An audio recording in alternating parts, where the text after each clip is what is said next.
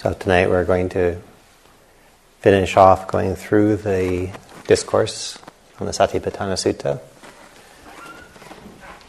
See if there are any lingering questions.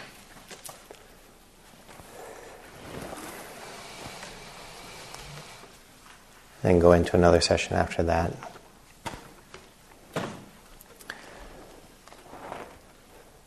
So, where we last left off, we were finishing the, the hindrances, the five aggregates, and the six sense bases. And the next list is called the seven factors of awakening. And what the, uh, the Buddha was able to do is he was able to look into his mind stream and when profound events were happening, not only could he have profound, profound events happening, he was also able to investigate what was happening that allowed these profound events to arise. So we practice, we practice, we practice, and that's all very good to have steady practice. But there come, becomes moments where our practice feels more efficient, we're seeing a little more clearly than we have, and that begins to change our underlying paradigm. We move from a world of static things into really deeply seeing the nature of arising and passing and the fluidity of experience. We see that the greatest security is to stop looking for security when you get that sort of aha, it goes from, I've heard this before, I kind of believe it, but I still find myself looking for security. And then there's this aha moment, this epiphany. And so I sometimes call these the seven factors of epiphany. And if we want to have productive practice, not only is it good to have the hindrances subside, and they don't subside through repression, they subside through knowing them, knowing what's causing them, getting skillful about preventing them, but not just fighting them. And as they subside, there actually is another list that we often don't get to on week long retreats. But it is something that we're looking for in people. Are people actually investigating? Are people actually being mindful? Is there some growing sense of organic stillness? Or is the person still really agitated? Is that agitation, do they know times of stillness? Oh, these seven factors of awakening are ripening, these seven factors of epiphany. When these seven factors actually rise, um, rise well and blend well together, that tends to be where we have um, those are great conditions for liberating insight. So when you know that, you can see how to cultivate them, how to welcome them, help develop them, and then see if you can't get them to harmonize. It's like uh, if a guitar had seven strings instead of six, whatever instrument there is out there that has seven strings versus six when they're all tuned to each other and you strum them, you get these beautiful chords. So when the heart and the mind have these factors strong and they're not in competition, but they're actually supporting each other, then they're strong. So we looked at three of them tranquility, mindfulness, and investigation.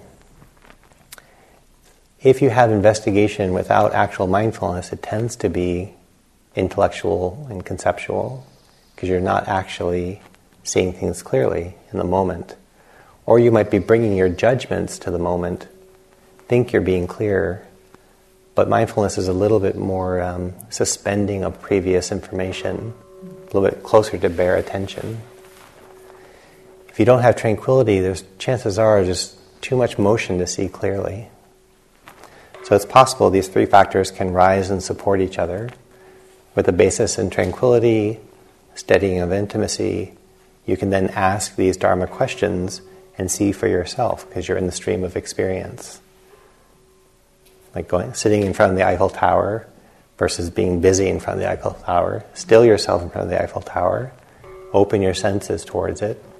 And then any question you want to ask, it's kind of self evident because you're really there for it. So investigating these, uh, these Dharma processes with some basis of stillness, some basis of intimacy, and then remembering to ask questions in the middle of that experience to see if you can draw out through the experience is this true or not? Can I see this? Can I see the arising and passing nature of experience, for example? That's an investigation of a Dhamma, investigation of a law, a lawfulness of arising and passing. And there are seven of these factors, and so there are seven factors to develop and then see if um, your binder or something on your lap is shining um, light. I get a little glare. It's just, the, it's just, it's the gilding of your book. Resting in the sun, I was like, wow, it's hard actually. So, there we go. That's perfect. Thank you.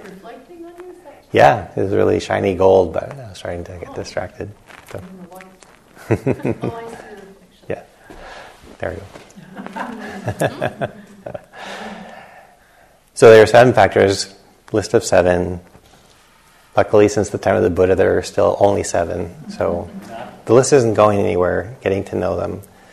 There's mindfulness, and there's investigation of dhammas. So having a curious mind, but not curious how does a solar, solar panel work, or I wonder what was in dinner tonight. That's curiosity, but it's not a curiosity of a dhamma of suffering or not. Um, you want to be curious about the nature of suffering, the nature of freedom. That's the often the list of seven. That's the second one, investigation of dhammas. The third one is called virya in Pali, and it's um, to be uh, energetic or courageous. It has the same root as the the English word virile. So having a strength in you versus feeling uh, deflated or you know you're, you're too tired or you're only giving it half your heart. To be wholehearted in the endeavor is virya. Uh, that's the third factor. The fourth factor in the Pali is called piti. And piti in the mind is a delighted mind, a joyful mind. Virya is a courageous mind, piti is a delighted mind. They both bring energetic qualities to the mind. You're feeling delighted, I find that caffeine brings my piti on. So, whatever caffeine does for me, I think it does for most people, it might bring courage, but what I find is my mind gets agile and I get creative. So, piti can be a creative mind, a joyful mind, a delighted mind. That's piti.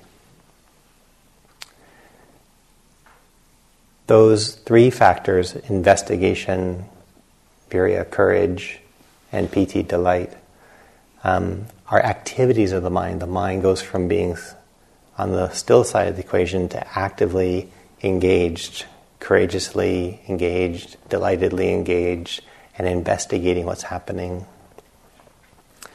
The next three factors are considered the cooling factors, ones that settle the heart, settle the mind, settle the body. It's the tranquility factor, the stillness factor. That's one of them. The samadhi factor, the one that has the heart and the mind be whole rather than scattered, giving uh, courage as a wholeheartedness in engagement. That it has samadhi is the heart is actually whole whole and powerful, you might say, samadhi and virya coming together. And the last factor is equanimity, upekkha. Having a mind that's not reactive to the truths that it's in contact with. A mind that has suspended its preferences can see clearly. And so when upekkha is strong, when equanimity is strong, there's such a, a love and a, uh, a willingness to see the truth that doesn't cause any reactivity.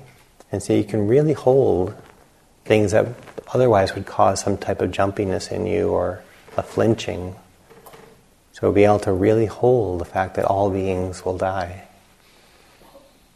And be able to hold that without it causing I wish that weren't so. But actually, with equanimity, you can embrace the truth. And there's a steadiness, there's a very settling quality to not have preferences so you can see more clearly. It's a beautiful, beautiful quality.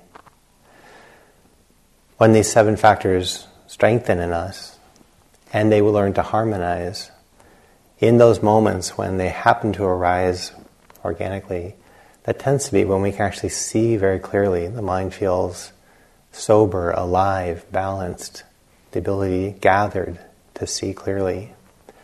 And that's usually what causes uh, the awakening, the ability to see clearly. That's what undercuts the avijja, the ignorance that allows you to see things clearly. So, this group of seven, called the awakening factors or the factors of enlightenment, are at the end of the Satipatthana Sutta, this sutta. They're also at the end of the Mindfulness of Breathing Sutta, which is its own sutta, but two discourses on the development of mindfulness both head towards this uh, group of seven factors.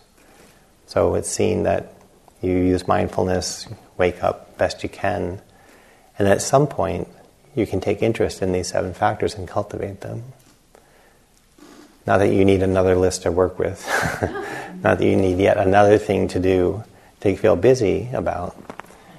At some point, this might be interesting, and at some point, I don't need to know this group of seven. I'm probably developing it anyhow. Mm.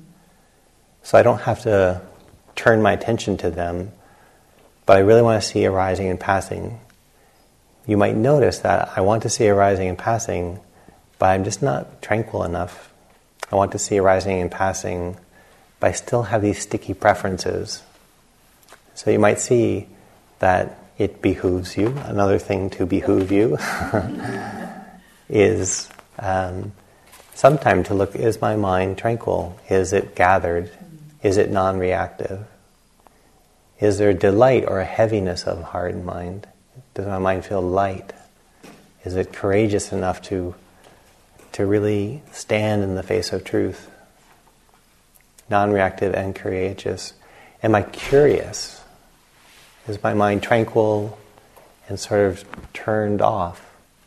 Or is it tranquil but still asking questions, so curious? How does this work? What's happening here? That's that other investigation of Dhamma's factor. Sometimes so short they just call it investigation. But in the text it's investigation of Dhammas. And then the central factor is mindfulness. So this list is happening and it develops uh, just fine so you don't actually have to work with it. And if you do work with it, it's more than just suspending hindrances forever.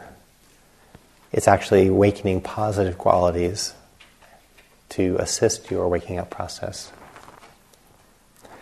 And that's what the language in the sutta has. Uh, you can pick any one of them. If the joy awakening factor is present in them, they know there is the joy awakening factor in me. If the joy awakening factor is not present in them, they know there is no joy awakening factor in me. They know how the unarisen joy awakening factor can arise and how the arisen joy awakening factor can be perfected by development. So, one of the ways I was guiding you to uh, welcome the tranquility factor is a sense of ease and contentment. See if you can be content in the present moment.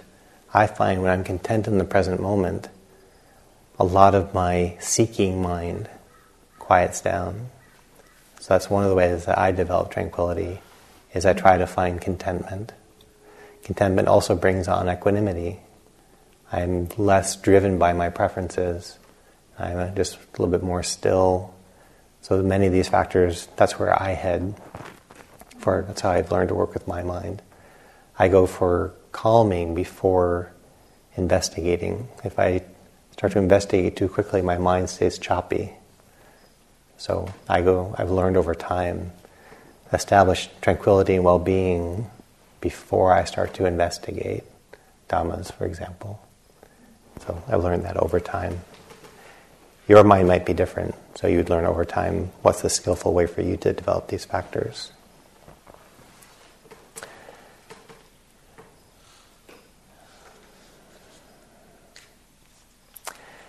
The very basis of this teaching on dependent origination, which is one of the deeper teachings, one of the deeper and more full articulations of the waking up process and the process of getting caught. The very basis of it, down at the very bottom, is that word avijja, translated as ignorance. And you can see the entirety of the Buddha's teaching is to reduce, is to get rid of that A in front of the Vijja. Mm. And what Vijja is, is clear seeing and the type of understanding that comes when you really see how something works. Not sure anything you were taught well, mm. you could say that teaching experience was a welcoming of vidya, of seeing how something works. What we want to see is the dharmas of suffering and of freedom. We want to see them clearly. And so we're just trying to break that A down, get it smaller, get the font grayer. Until finally it was just a tiny little A in front of the Vijja. Just whisper it. I think when the Buddha went off to find his first students, when he said people with just a little dust in their eye, they had just a tiny little A in front of their Vijja. And so just a little bit of pointing out, suddenly the puzzle pieces snap together. Mm-hmm. When you feel like puzzle pieces are snapping together, it's a great enough experience unto itself. But if you happen to have some mindfulness left over besides feeling the aha, you might say, wow, there are actually seven factors of awakening in me. Huh. That's what's supporting all this awakening. There's some tranquility, there's some courage, there's some stillness, there's some equanimity, there's investigation. You might find that when uh, Marlene has been leading the, the dyads, the inquiry, that these seven factors are supportive of good inquiry. Mm-hmm. Some stillness, some collectedness, dropping your preferences so that you can actually take somebody in whole, some delight, some courage to actually be honest. Some query, some question, and then mindfulness, tracking that flow of experience. So these seven factors could be seen as the seven factors of really great interpersonal connection, where you feel like you're discovering something with somebody, you're really fresh with them, seeing something, you're both discovering something new. Here are these seven factors of awakening. So, in a moment, we can uh, point or move to uh, any questions you have about this or your own reflections on it. This is one of the last sections, and then it heads into the very last group is the Four Noble Truths. It's a fairly short section. In this particular version of the Satipatthana Sutta, it's just the Four Noble Truths. In another version, you become mindful of all the eight factors of the Eightfold Path. And that ends up being feeling a lot longer to kind of do every one of the factors. So you could do that too. But being mindful, this is dukkha. Here they know it as it really is. This is dukkha. They know it as it really is. This is the arising of dukkha. They know it as it really is. This is the cessation of dukkha. And they know it as it really is. This is the way leading to the cessation of dukkha the way leading to the cessation of all those second arrows. And then the very last piece is the prediction, which is a lovely part. After all this work, going carefully through the entire sutta, there's this prediction. Disciples, if anyone should develop these four satipatthanas in such a way for seven years, one of two fruits could be expected for them either final knowledge here and now, which is full awakening, or if there is a trace of clinging left, non returning. And that's a classic description of the stage of awakening before complete awakening, a non returner. Let alone seven years, six years, Not six years, five years, four years, three years, two years, one year, seven months, six months, five months, four months, three months, two months, one month, half a month. If anyone should develop these four satipatthanas in such a way for seven days, one or two fruits could be expected for them. Either final knowledge here and now, or if there is a trace of clinging left, non returning. So it was said with reference to this that it was said this is the direct path for the purification of beings, the surmounting of sorrow and lamentation, for the disappearance of dukkha, discontent, the acquiring of the true method for the realization of nibbana, namely the four satipatthanas. This is what the Blessed One said. The disciples were satisfied and delighted in the Blessed One's words.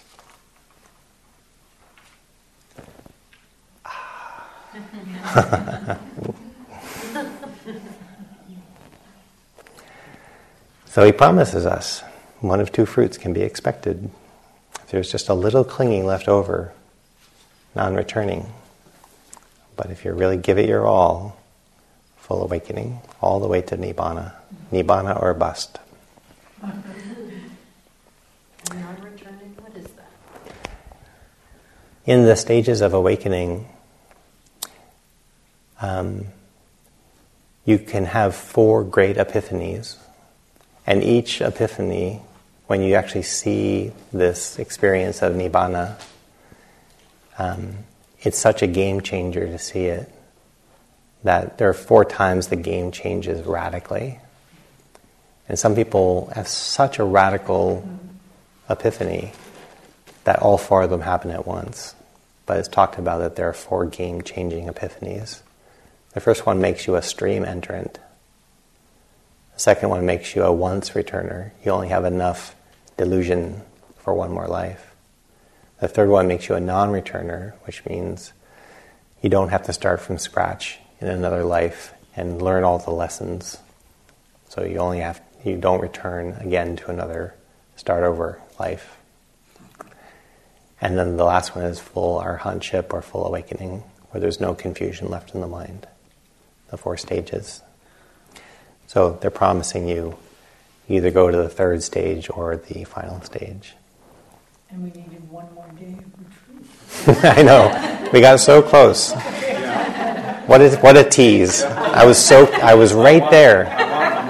Yeah, exactly. Hey? Exactly. It's only a six day retreat, so we avoid we avoid the contract. Sorry. on like day three or four, and they were all going to sign up for the retreat next year so they could also. they were impressed. They said no retreat has ever done that. For all beings. Any questions, reflections on the topic? Yeah. Um, these dhammas, the, when you put them all together, the hindrances, the aggregates, the senses, the factors, and the noble truths, are, is that the the totality of the dhammas? That's the totalities of the dhamma in dhammas in this particular discourse. What's the difference between a discourse and a sutta? Same, same. Same thing. Okay. Yeah. So, if the dhammas are the laws, is there some compendium of them, or do you go through all the discourses and then? There are other there are other laws, and so um, that all experiences anicca that's a, that's a Dhamma. And that's woven through this one, through the arising and passing. That all our transient experiences are unsatisfying. That's a Dhamma law of dukkha, one of the Dhamma laws of dukkha. And you can, you can draw that out of the sutta, but it's not stated specifically. That all experiences that you'll have, none of them actually are of the nature of a lasting self. That's also a Dhamma. And you can draw it out of here because of the five aggregates, but it's not stated explicitly. So there are other discourses where the Buddha is talking about um, other laws. You'll know this one law um, uh, hate can never be ended by hate, hate can only be ended by non hate. This is a law. So that is the Dhamma. There's no way to actually put out the fires of hate with more hate. But many people are trying to put out hate. If I over hate you, then we're heading in the right direction. And he says that actually has never ended hate. Ever, not even once, has that ever ended hate. The only ending of hate is non hate. That's the only way to bring hate to an end. So that's another Dhamma that's not listed here in this one, because here he's describing this is the straight path, but along the way, we discover many other things that are helpful. And because he ends with the Four Noble Truths, and the Four Noble Truths contain everything, whatever hasn't been covered kind of gets caught up in everything by the Four Noble Truths. And how many discourses are there? Uh, I want to say like 10,000. there are hundreds and hundreds, and I know there are thousands. But I don't know the upper number, but there are many. Some of them are very short, some of them are, are very similar, and so they have different collections of them. Um, but there are many. If you, uh, someone says if you took a Bible that's written on very thin paper, that the Pali Canon is about 40 Bibles thick, mm-hmm. and that's all the collections of the Buddha's teachings would fill up 40 Bibles worth of uh, teachings mm-hmm. that are direct quotes, only kind of direct quotes and parables about what he did. Without the parables? No, that's with parables because some of them some of them are more parabolic, more parabolic. I have a question, kind of related. I, I, I'm just um, so there's no self except for these patterns. We want to be a little careful. We've actually all agreed in a previous teacher conference to never use the phrase no self. Hmm. Um, because there's very much a type of self, but there's no fixed self. Uh-huh. And so you're trying to use the words like non self, non lasting self. So it's just, and we all do, and I'll do that, I'll do it. So I was just like, not that there's no self, but there's a non lasting self. So. Well, it's not the self I think of as myself. and so now I'm sort of starting to think of it as a collection of patterns, like we talked about. Mm-hmm. And um, and so then I start to imagine all these other collections of patterns that are streaming along in the river with me. Mm-hmm. Mm. You mean the others? Hello, streaming of patterns next to me. Hello, streaming of patterns next to me. What a lovely set of patterns you have. What a lovely set of patterns you have. I'm wondering if the Buddha ever talked about the collective pattern. Because it, it, it seems to me like it's somewhat logical if we are just a set of patterns, then we're creating other patterns um, in our collectiveness. That's definitely true.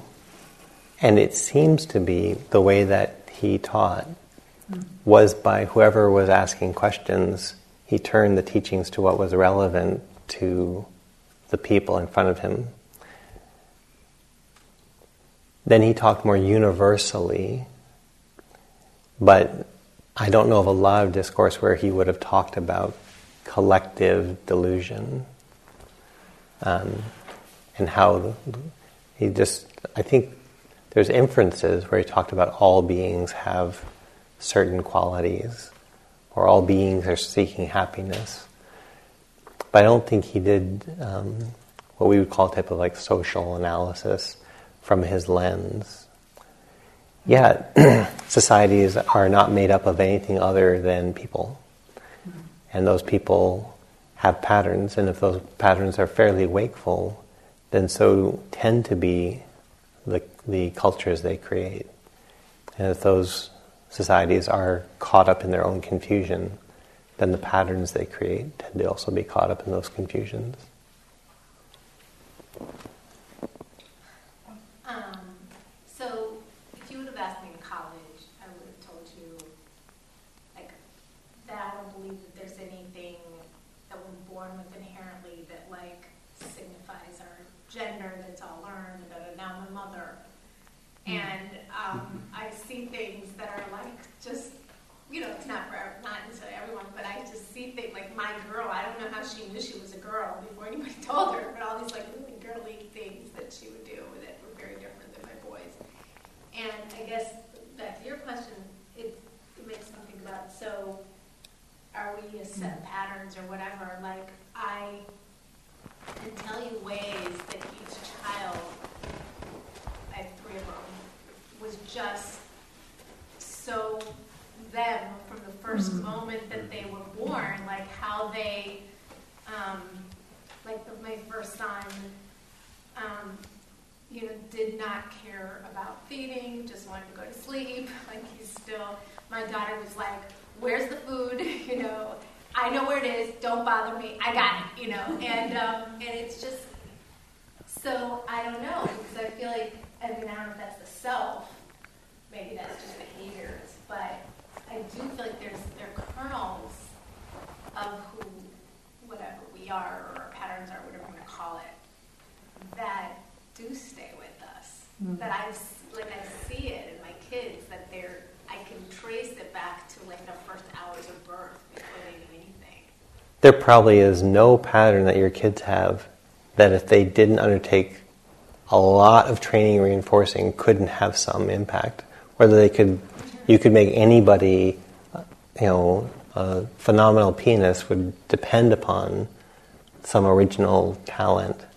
But you could train, a, everything is actually, um, can be reworked, but there are strong underlying tendencies to a lot of personalities the uh, the Burmese that I know would say that's because of your past lives, and so what you're born with are your tendencies, your, which you could also say is your karma.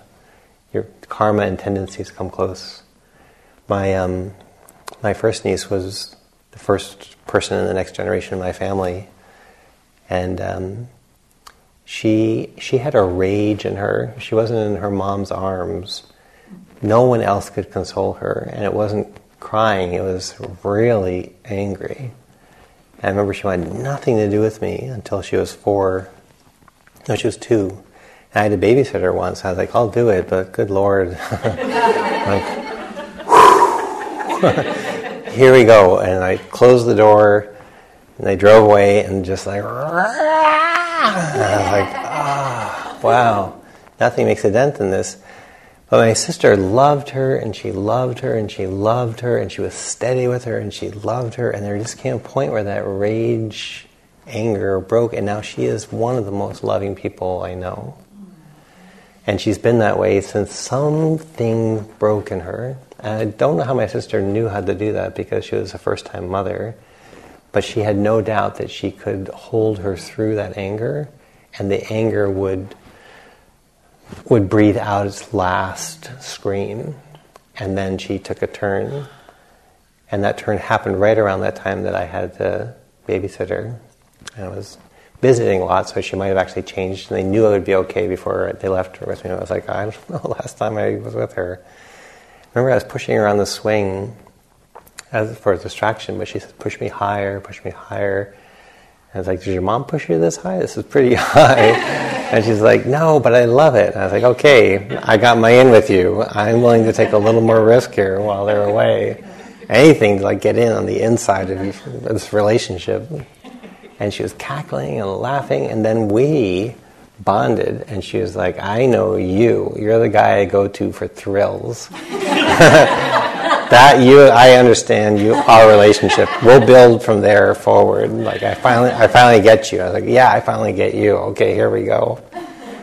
So I would I was afraid that the rage was very defining of her, that nothing could make a difference, and therefore it was made of an unchangeable quality in her. And she is really one of the most loving, caretaking beings on the planet. So not all trend, not all personality traits are hardwired definitive. And then, depending on the life experiences you have, certain qualities get enhanced, shaped, and whatnot. But I agree that all five of my sister's kids had very clear personalities from the get go. Did we answer your question on, on non self? Yeah. Okay. I wasn't sure if we jumped too quickly. No, but basically you said no. It's never really. on a large scale, but there were a few things. I mean, there was a, a time when two, um, two kings were going to go to war over water rights. And he heard news about this, and he actually was from a military family himself. And so he walked over, and he knew both, both kingdoms, and they respected him. And he said, uh, What is more valuable, the water in this river or the blood actually in your veins? Mm. And they said, Well, the blood in our veins. And he said, Why are you about to spill it mm. over this water? And there was some understanding that there, that that whole kingdoms or communities could be swept up, and that that was, you know, a tragedy for that whole town or village or family to be swept up. But later forms of Buddhism expanded upon his teachings and had more of a collective model, had a, the Mahayana movement that came afterwards, um, thought more broadly. But it feels like the Theravadan teachings, these Pali Canon teachings, seem to have been repeated skillful means for the individuals or the groups in front of him, and that he didn't pontificate too broadly about larger views. He tried to actually work quickly and work with the people in front of them, often to dispel views, not to replace views, but to get people out of their rigid views and opinions. And he didn't seem to give a more grand teaching, except in a few places like dependent origination, which is talks about how you can go on for trillions of lives seeking happiness and be lost because the the unexamined assumptions you don't even know that they're assumptions. Like it just makes sense that this earth is so much bigger than the sun, so the sun has to be the one moving. You can't even guess that that assumption is not an accurate one. So we keep wandering with these unexamined assumptions, and therefore we can't actually secure our happiness. So that was a kind of a, that's a broad theory, a large theory, but still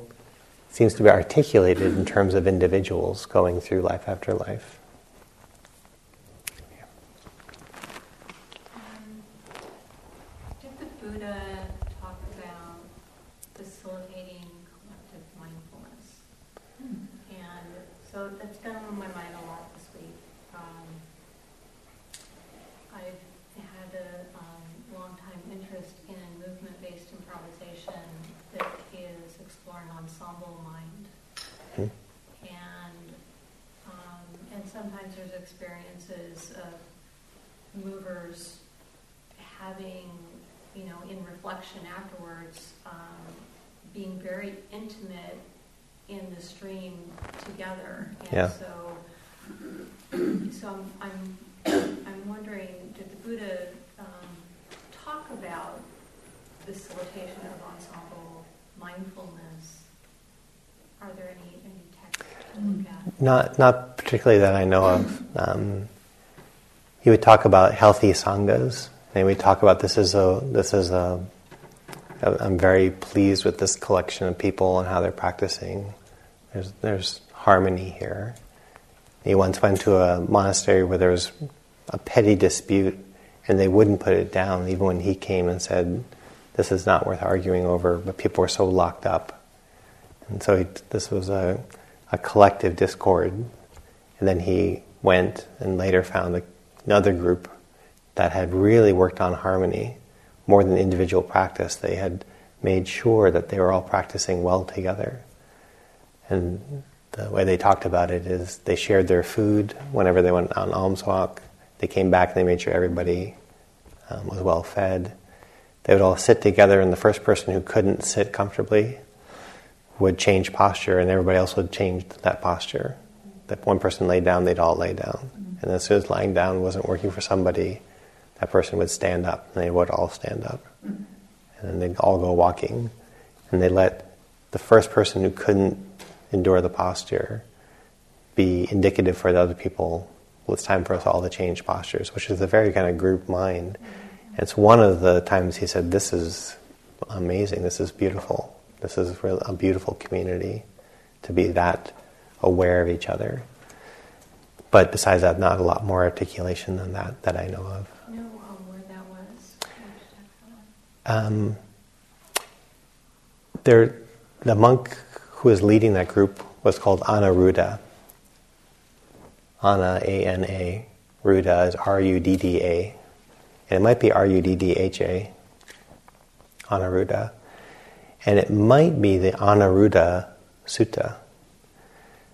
But if the phrase that uh, that stands out from that sutta is uh, we blend like um, milk and water,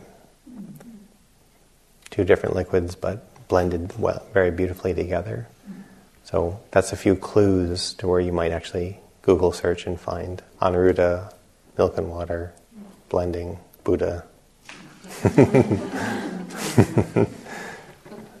like a Buddha health shake or something. yeah. Green smoothies by Anuruddha. yeah. Um, First of all, thank you. I- I love the seven factors of awakening. Another- Your new favorite. What? Your new favorite. new favorite. Yeah, and it, it seems like, other than them arising naturally through various practices, it does seem like setting an intention with them, like one would do a metta practice, is Yep. really just wonderful. And um, I've never had anybody do uh, guided meditation with visualizing. So just felt it very, very heartwarming. Um, So you can you can actually take the Brahmavihara template and apply it to any beautiful quality. So a supportive image that resonates, that the, moves the heart in that direction, in that direction, and a simple phrase that you can repeat that also supports that quality of heart and mind. And so for me, the image of being on a boat, putting the oars inside, it's like don't even hold on to them. What we're actually going to do is we're going to put the oars in the boat, let them be, really learn to float. Mm. Okay, there's the tranquility. Now, where's the mindfulness? Well, you might as well enjoy it. It's beautiful. Rather than being tranquil and checked out, let's sit up in the boat and really enjoy it. Okay, great. Now, can we learn as we go? Oh, I see where we are. I wonder where we are. Oh, look, there's this, there's that. And so there you have three of the awakening factors the tranquility of being in the boat, the mindfulness of sitting up, and then actually looking to understand what you're seeing from that basis of being relaxed in the boat. That imagery for me, when I tune into it, I actually get those qualities start to. It's one of the ways I welcome the qualities. one of the ways you I wel- it's one of the ways that I invite or welcome those qualities. And then there are other ways you might, if you're trying to develop a certain quality. Yeah. And I do have a question, which is Sure. to me kind of the flip side of that, which is you mentioned a day or two ago um, that you're surprised when you when you've experienced pain, it surprised you. It's been like just sort of shows up. And my question to you is, how have you navigated it How have I navigated pain? exactly? Uh, that that has changed so much over the years. Um, I think when before I had the chronic fatigue, I was cursed with a lot of health, enough health that I could cling to it and get away with it. So, one time I was practicing in a sangha up in Seattle, and I was like, "Yeah, it's so weird. After retreats, I just I keep forgetting it. I have to go back on retreat." And this one woman says, "You don't suffer enough. If you suffered enough, you would have to be mindful." I was a little like, wah, wah, wah. but it's kind of true. I was getting away with it. I was like, "Yeah, you know, I, I don't have to be mindful because I'm healthy enough and I can kind of go about my day, but it's not quite what I want. But I get away with it, so I get sloppy and there's no immediate feedback. Mm-hmm. And this woman had chronic pain. She's like, the feedback is so quick if I'm not actually present in my body. And I was like, I just don't have that feedback. So I have to go on retreat to really wake me up. So long, I mean, I still had like a, a negative response to pain. Pain was a bad thing. I'll endure it, but only so it will go away. And teachers were saying, "Yeah, you want to really accept it." I was like, "Yeah, okay, I'll accept it, so it will go away."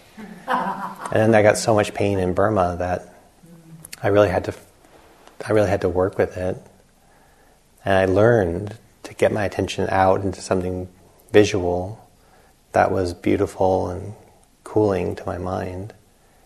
And then it's almost like uh, climbing down into a cave I would kind of rope my attention onto something beautiful, and I would slowly back my way down into my body. And like, oh, that's too hot. I pull myself out and look at the pain. I mean, look at the the view out the window. Cool off, and I would ease myself down. And at certain times of the day, I could go way down into the body and feel it. And then I would start to get really resentful and overwhelmed, and I'd pull myself back out and look out the window. And so I did that for months, looking out the window, regrouping, how close into my body, titrating really, mm-hmm. could I go in and actually feel the pain that was happening, then come back out. A great part of my practice was when I learned to actually be conscious while lying down. So the lying down posture where I didn't always fall asleep, mm-hmm. that brought a lot more ease to my body, and I could deal with the pain because I'd be lying down at least versus sitting up and getting tired of that much intensity with the pain. So it's kind of changed over the years.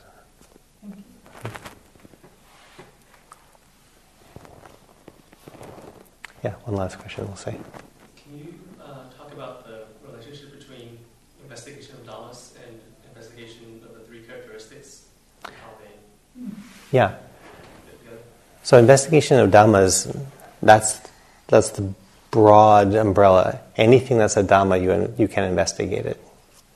And so in the Satipatthana Sutta, there's the fourth foundation where you're investigating, it's called uh, Dhammas. So you're trying to investigate those Dhammas what causes pain, what doesn't cause pain, what causes suffering, what causes freedom.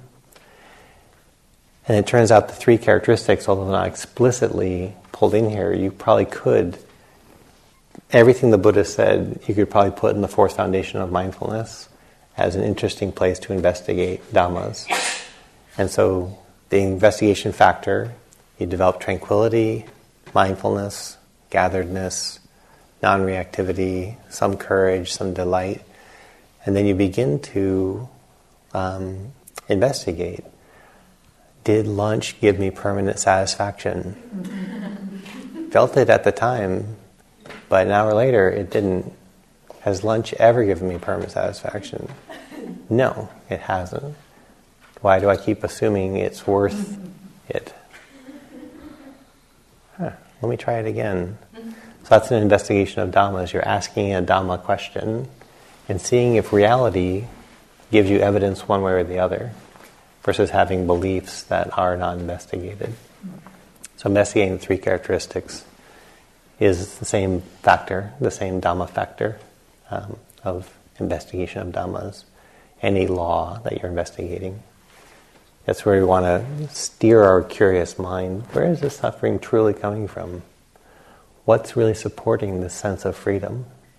If I leave everything like I like it. No. How free is that? Well, it feels free, but it could, it's actually kind of fragile because I have to have everything like I like it. Oh, what's it like to be free when you don't have everything like you like it? I'm very free, but there's yeah, there's pain in my body and a little too hot in the room, but it's not catching me. So then you get to investigate the different types of freedom. Anyways, I'm kind of going on, but investigating the three characteristics is one of the dhammas you get to investigate. Does that help? So it's like a, a way of investigating dhammas, like a perspective? Yeah, it's one of the ways that you can investigate these three characteristics. Is there a stable, unchanging self? Where would I find it? How would I find it? I look here, I look there, I look here. Nothing I actually experience is an unchanging self. So, where would an unchanging self be if not something I could actually feel? The totality of what I experience is full of changing experiences. So, that's an investigation of non self directly in your own heart, mind, body. Does that work? Yeah. So let's take our stretch break, our bio break for 10 minutes, and we'll be back at 8.30. Thank you for listening. To learn how you can support the teachers and Dharma Seed, please visit dharmaseed.org slash donate.